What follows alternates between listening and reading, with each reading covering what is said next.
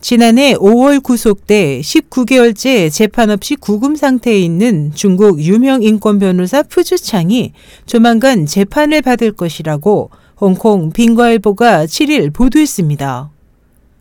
보도는 푸 씨의 변호사의 말을 인용해 오는 9일 오전 판사와 검찰 관계자, 피고 측 변호사 등이 베이징 제2중급인민법원에서 진행되는 사전 심리에 참석해 첫 공판 관련 절차 등을 논의할 예정이라고 전했습니다.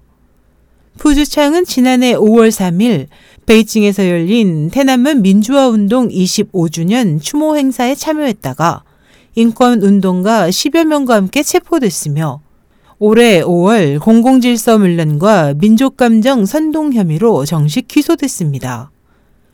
푸 씨의 변호인은 푸즈창이 지난 9월 당뇨와 고혈압, 심장질환 등을 앓고 있다며 보석을 신청했지만 당국이 거부했다고 밝혔습니다.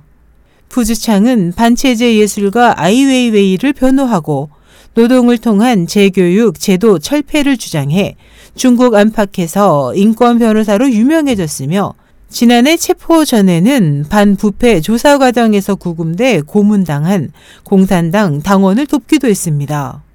그간 국제사회는 중국 당국이 푸즈창을 연행해 공공질서 문란과 민족 증오 선동죄로 기소했음에도 재판 없이 계속 구금해온 것을 비난하며 그를 조속히 석방할 것을 촉구했습니다.